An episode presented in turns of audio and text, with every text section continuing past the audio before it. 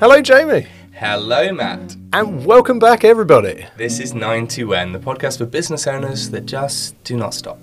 Brought to you by Iwaka. And Matt, it's good to have you back, mate. Hey, I am glad to be back after my brief weekly stint of uh, not being here, running away and doing other things, which was interesting. Uh, but I do hear Mark filled in nicely for me. Yes, the roles rather reversed, I felt, with Mark. Ah. I felt like I was getting a proper ribbing and I was, uh, I mean, I'm normally quite mean when you show massive gaps in your knowledge. I know, but I'm also quite mean back when you Yeah, fluff enough. your way through a, a section. so, yes, normality has returned, and with normality, we can jump straight into the show. Um, so, I've got a news piece here. Perfect. Sofa maker Loaf breaks in growth plans as sales rise.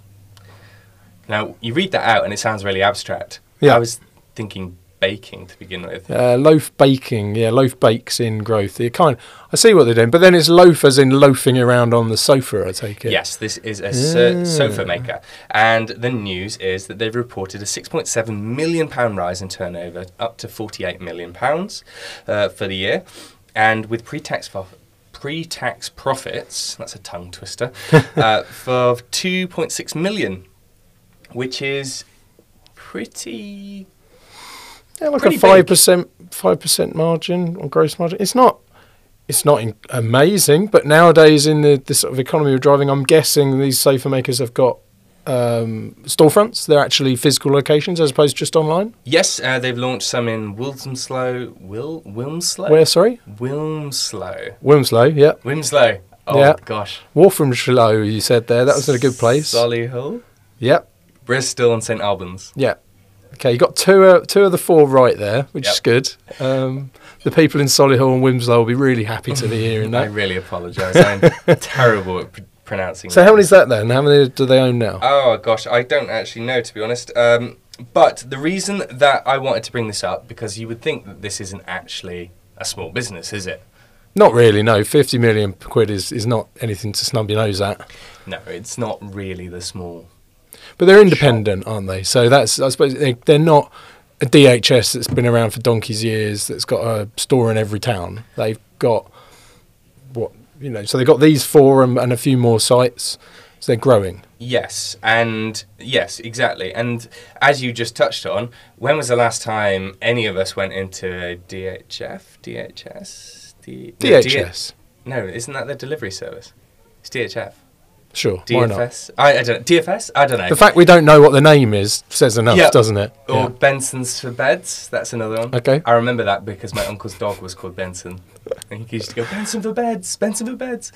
Um, when was the last time anybody went into these, or when did you go into it? Uh, probably about three years ago when I bought my flat. Yeah. I just going to a physical location and buying something, buying a sofa has not is not really that popular anymore. At least I anecdotally. I think anecdotally because a sofa, much like a pair of shoes, you kind of want to try out before you buy them. Normally, Yeah. um, I wouldn't. Okay, I'd order a television online because ultimately it's doing a purpose. It fulfills a need. But a sofa that I'm going to sit on every day, I you know theoretically, I'd want to test it out before I bought it. So I can understand the appeal of a storefront for that kind of purchase. Like maybe a bed as well, but you can get mattresses that you can just send them back. So But this this company is aimed at selling to millennials and Generation Z, and arguably most of the um, the way that they do that is through w- most of the way that businesses do that in this day is through direct sales and through the internet. So Hmm. the experience of actually going to a physical retail store to sit on a sofa is quite, I think, is quite unusual, especially if you're in a metropolitan area. That usually sofa stores are quite large yeah. to fit all the sofas in. But I like the way that they've done. They've targeted millennials. Loaf has been targeting millennials, um, and a lot of it starts with the naming, which is quite interesting. They name their sofas quirky names, like Okay. Butterbump and Smooch, are, are two of the ones that are quoted here. And I, this is the reason that I brought this topic up because I think it's a it's a really new trend, or it's been a growing trend of this baby name naming of products. Okay. So you know what I mean? Like I do, because now everything- a squidgy woodgy snuggle monkey pillow. Yeah, you look a few years back and everything had to be Latin or Greek or something, you know, and it was if it wasn't, if you couldn't divide it by the Greek alphabet, then you probably weren't on the right track.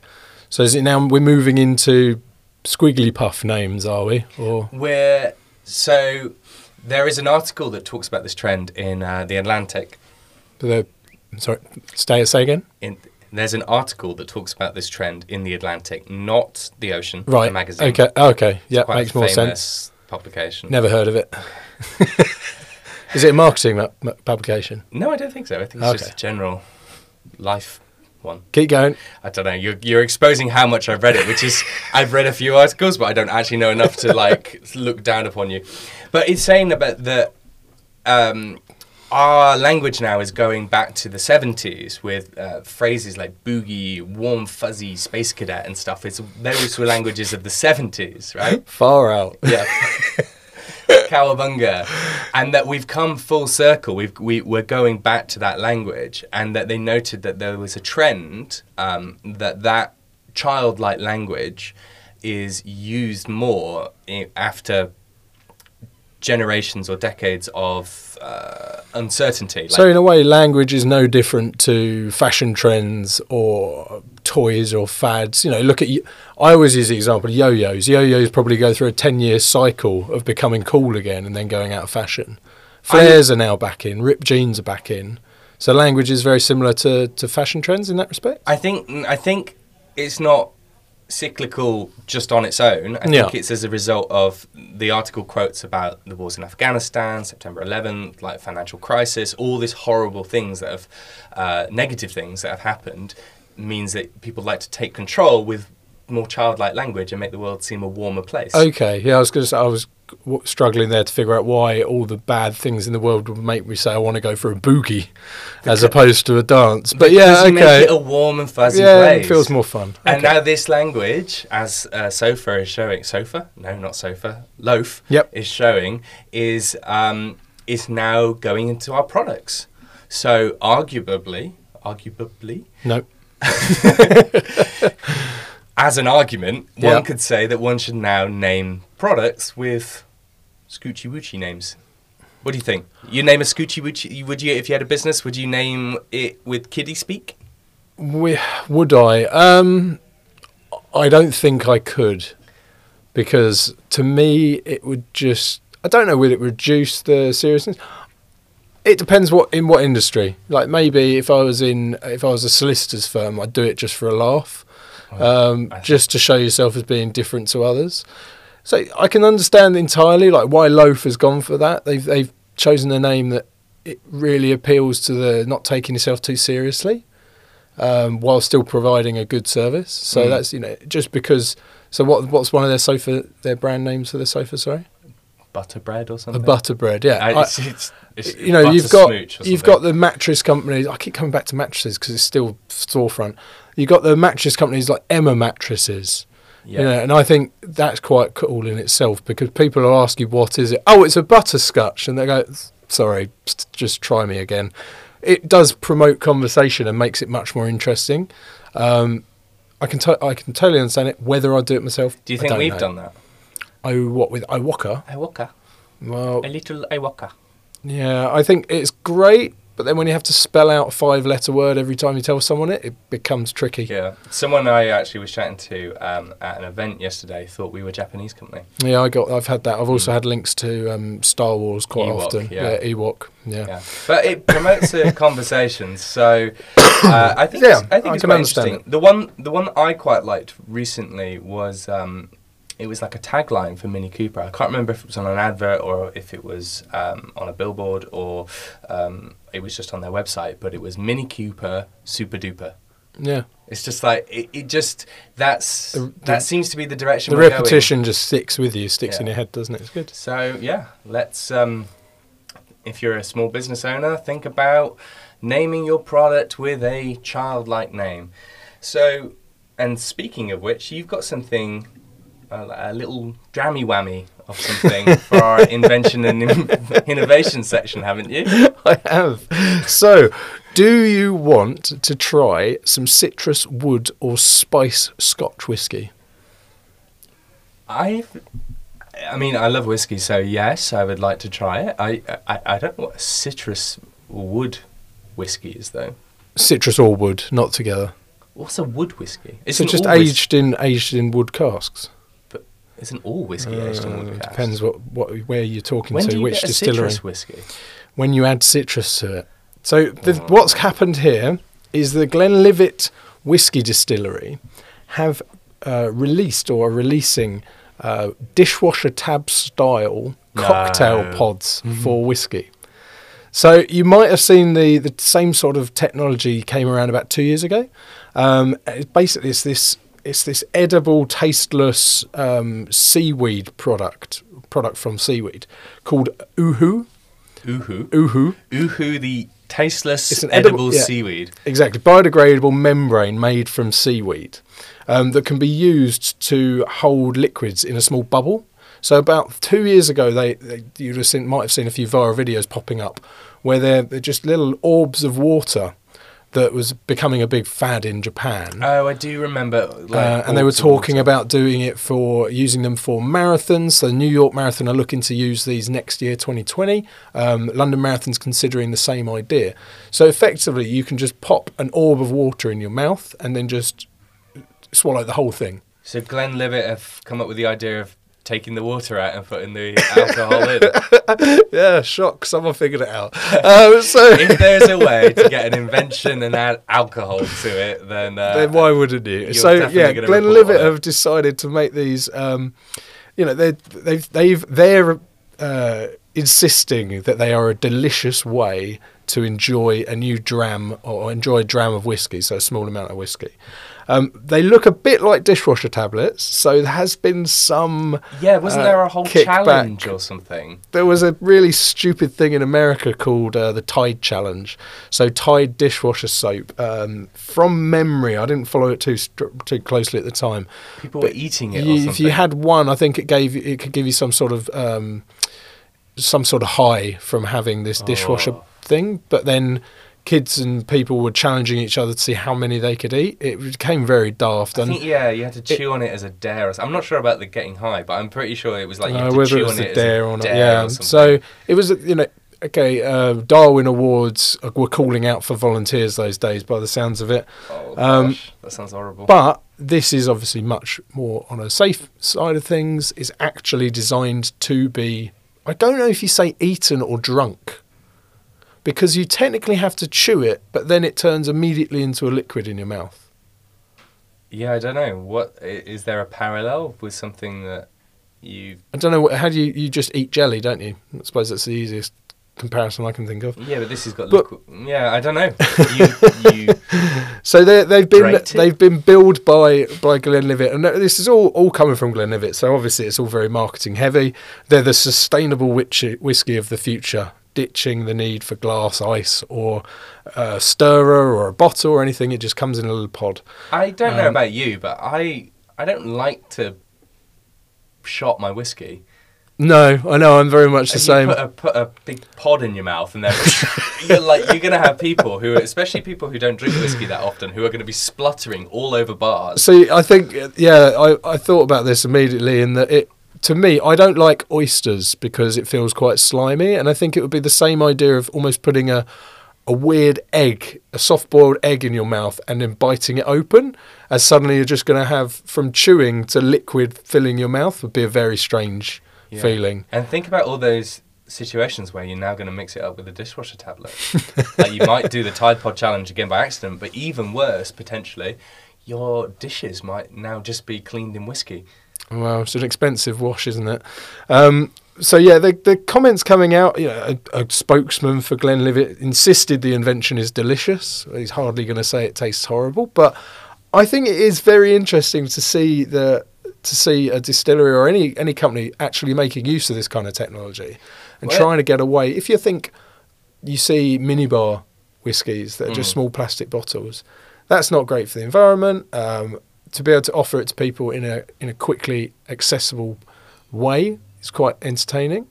Yeah, that's Um, true. I, I think alcohol companies in general have actually been quite forward thinking uh, uh, recently. So I know the brand Corona Yep. uh, developed the screw top cans so that you could screw your cans together, and so you didn't need the plastic rings, which um, kill um, lots of fish in the Oh, sea. Carlsberg you started using glue. Glue, and yep, getting and rid of that. Heineken has been developing. Um, I saw this recently.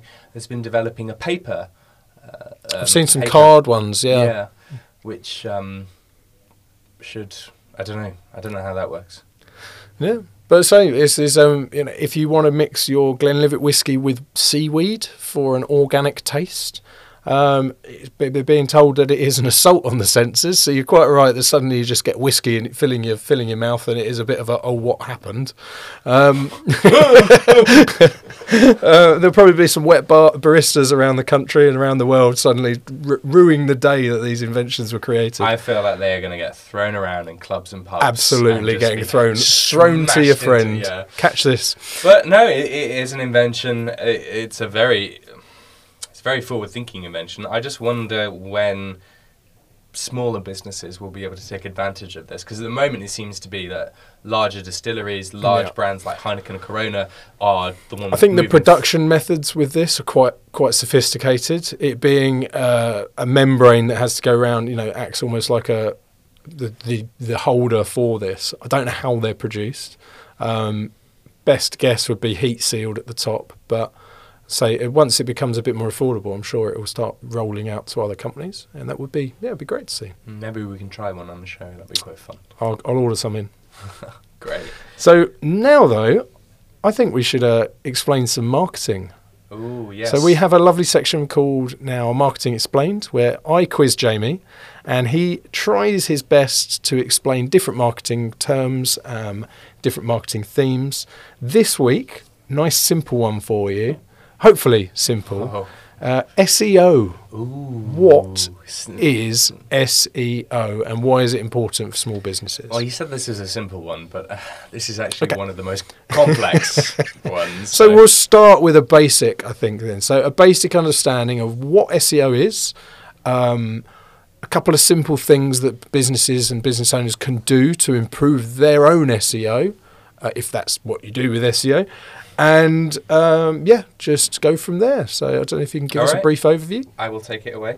SEO stands for Search Engine Optimization, Right. which basically means how can you get your website high up on Google for phrases that people search? Not just Google, actually, any search Uh, engine. Are other search engines available? Yeah, other search engines are available, but they are res- responsible for a negligible amount of traffic. So usually Google's the first place to start. What is the uh, the traffic through Google? I don't know. I've never. You know, Roughly. I should know this, and I should have that fact here, but it's something like eighty-five percent or Wow. something, something like that of all the search engine traffic. The other one is Bing, um, and then you could go to. Ask Jeeves. That's still around. you know, that was the first one that came to my mind, which says volumes about their marketing like 20 years ago. Hmm. But um, I'm not sure. They probably are. I think it became ask.com. Um, Sorry. ask.com. Right. Thank you. and um, DuckDuckGo, I think, is another one, which Right. is the not private. So. Google's the one you want to work for. Yes. Yeah. And it's important because what is surfaced on a search engine on the top page for the results for whatever you're searching for could be uh, restaurants in X, or it could be uh, renewable toilet plungers. I don't know. Whatever you're searching for, usually the vast, vast, vast majority of the traffic of the people who are searching for it will click through to the top three results. Yeah. Usually the top one result. There's about a 35%, 34% click through to the first link and then it just drops off a cliff. So you'll if you're on the there's this old phrase that the best place to hide a body is the second page of Google because no one will search for you. So it's obviously imperative for a small business um, who do not have marketing, big marketing budgets. You can't spend um, millions of pounds uh, putting up billboards or Mhm. doing television. You need to think of ways that you can be visible to your customer. So SEO is a really good one because it's effectively free in the sense that you do need to invest time and resource into it and, and there is sometimes a monetary cost attached to that. But you're not paying someone to advertise. Right. You're just providing information that is valuable. So search engine optimization, so way of uh, making sure the information on your website gets you to higher on the search bar. Is that right? Is that in the most basic term? So what what a search engine is looking to do Yep. is answer the the searcher's query as comprehensively and as fast as possible. So if that searcher's query is to buy a product, then the the, the site that indicates to the search engines that it's the best i- i- that That it it's sells selling this that product, yeah. and that it's easy to use and people get a, a, a lot of value from it, that will have a chance of ranking higher than ones that are really complicated. Now, there are three main areas that when you look at SEO that people try to improve. There's the technical side, which is your site. If your Mhm. site is slow, has really big images that are, ta- you know, you've got 10 megabyte images that are taking a long time to uh, load, it's not mobile responsive, it's generally quite out of date, that'll be a signal that this is not a very good site, which will count against you. The other area, main area, is your content. A Yep. lot, a lot of people will not tag their product or, or or identify their website in a way that is quite understandable to Google. So if everybody is using the phrase water bottle and you use the phrase on your website uh, receptacle for H2O, One, you're mad, but but what? So what would that? That obviously would that not then show? So someone searches for water bottle, you're It's not going to come up. so it's going to try and match more closely to the phrase that you're using. So you want to be, and I think I've heard it before, like keywords. So is that where you want to make sure if someone, if you're, like, for, like you say in that example, if if you sell water bottles and sports bottles, you try and use the word water bottle and sports bottle on your website more than you'd use, yeah. Yes. So you don't Receptacle want to, you don't want H2O. to, you don't want to put it in artificially. You don't want to just be like water bottle, water bottle, water bottle, like because that will be penalised. And it makes you look like a crazy company. So yeah, Yeah. Um, so you, but you do want to indicate. You do want to put it on things so that your page will have a title. Um, you will also have a meta description, which are you can usually find it on your how wherever you're hosting your website. You Mhm. can look it up, and there's lots of resources to guide on this. But putting water bottle into those and in the copy, and making the page about water bottles, is a good step towards ranking. yeah. So that's making the content right. What's the third way And the third one is this is arguably the most tricky uh, is um, having making sure your site has authority to talk about these topics because you or I can start up a website tomorrow and try and target the word uh, water bottle, the keyword water bottle, but we're probably not going to rank. What Google and why Google was so revolutionary was it took a um, it took people linking to other websites as an indicator of quality. So if your website has a lot of links to a page, Google can see that, or a search engine can see that. It's called PageRank, um, and will say, well, actually, lots of websites are linking to this, and these websites are very good. So let's say the BBC or etc. If they're linking to a certain page, then Google can look at that and go, oh, this is a very high quality. This is the authority. These Yes. people know what they're talking about. and and those and those websites like the BBC or the Guardian or or, or any website um, have built up authority because lots of people have linked to them. You see, Yeah. So you have to do this balance between making your technical site all right. This is in broad terms. Like there is like 200 ranking factors, and it's very technical. There's lots of good resources online, but in general, making sure that your site is technically sound, making sure that you have content that hits the keywords and is useful like that's the foremost thing useful to the searcher Yep. and making sure that you have uh, backlinks into your site and so getting people to link to you maybe it's in press or etc So it really is a massive, massive undertaking when you get right into all of it. When I, you know, totally understand that. What is something that any small business can go out and do today? Uh, two really simple things that they can do to try to get them on that road to improving their SEO. Okay so i think one of the first things that you should do especially if you're a business with a physical location is to ensure your google reviews and google maps um, uh, page is is working very well. And what I mean by that is you can say where your business lives on Google. You can have a. Uh, Do you like do you register yourself on Google? Do you as a business? Yeah, you say Right. my business is here, it lives here, um, Cool. and then it, Google will allow the opportunity for people who have visited that business to review. You can fill in information like your opening times, whether you're open on Saturdays, whether you're etc., um, and allow people to check in there, which starts to do that bit whether you're busy or not busy. Yeah. Um, a lot of people for physical locations, especially for like pubs and bars and nightclubs. Yeah, that's really important for. yeah, they'll be scanning along for areas close to them, and then they see this pub or club or something like that, and they're like, "Oh, I'll go to that one."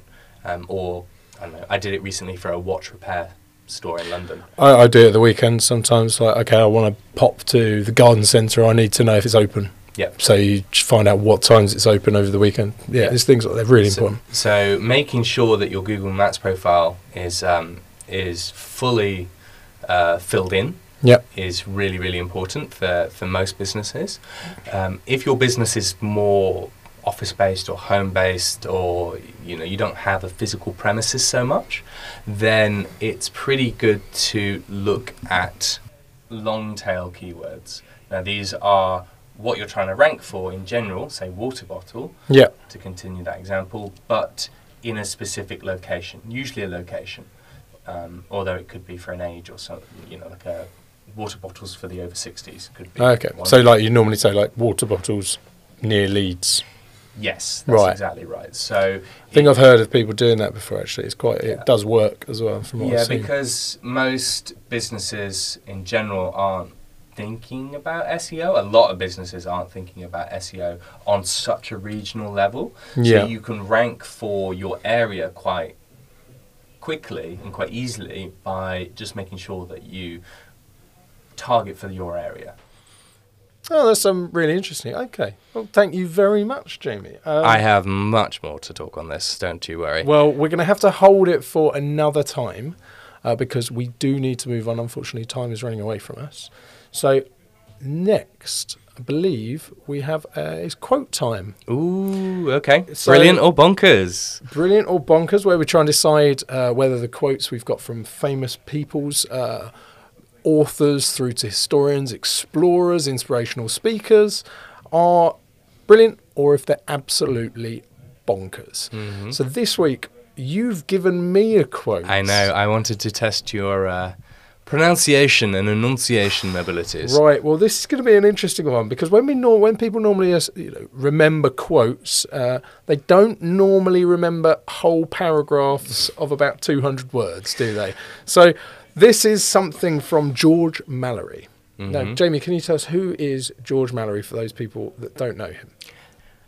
George Mallory was a very famous Everest mountaineer and possibly the first person to ever climb Mount Everest. So, the, is it fair to say maybe the first Westerner to climb Everest? Because undoubtedly some locals that might have done it a bit before him. Have you seen Mount Everest? Yeah, it's pretty big. I, I don't think anybody was randomly climbing up Mount Everest. Well, he did, and he had to travel millions of miles. I with a far. millions of miles. Where did he go? He just did a few laps of the Earth. Um, but okay, so George No. Mallory. Yes, George Mallory. He was on the 1922 expedition to Mount Everest, which was the second ever expedition to try and climb the mountain once it was identified as the tallest one on Earth. And then he infamously went on the 1924 expedition, where he may or may not have got to the top and died on the return. Lovely. That's a nice way to lead straight into the quote. Thank you, Jamie. He's a very famous. Um, he's a very famous person. the quote was also in this. Not this quote. The quote that most people normally associate him with is, "Well, why are you going to climb Everest?" And he said, "Because it's there," which is also quoted in the film Jurassic Park. okay. I didn't know that. That's quite interesting. Yes, it, Um, it is. But this quote is a slightly more long-winded version. yes, that this is the quote he actually said, not because it's there. Okay, so the quote from George Mallory that Jamie has given me to test my test my knowledge uh, is as such. People ask me, "What is the use of climbing Mount Everest?" And my answer must be, must at once be, "It is of no use. There is not the slightest prospect of any gain whatsoever. Oh, we may learn a little about the behaviour of the human body at high altitudes. Possibly medical men may turn our observation to some account for the purposes of aviation. But otherwise, nothing will come out of it. We shall not bring back a single bit of gold or silver, not a gem, nor any coal or iron. If you cannot understand that there is something in man which responds to the challenge of this mountain and goes out to meet it, that the struggle is the struggle of life, itself upward and forever upward, then you won't see why we go. What we get from this adventure is just sheer joy. And joy is, after all, the end of life. We do not live to eat and make money, we eat and make money to be able to live. That is what life means and what life is for. Oh, beautiful, Matt. I had a I had a shiver running down my uh, my spine. What do you think? Well, I think that there's quite a lot to it to break down. I really like it, as you can tell by the way I actually enjoyed reading it. Can we just sum it up for a moment? This is the person who may have been the first per- first person to climb Everest. It really detracts from the, the, the gravitas of it by saying may or may not have got well, it. in I know, you- 1924, the records are a bit unsure. Yeah.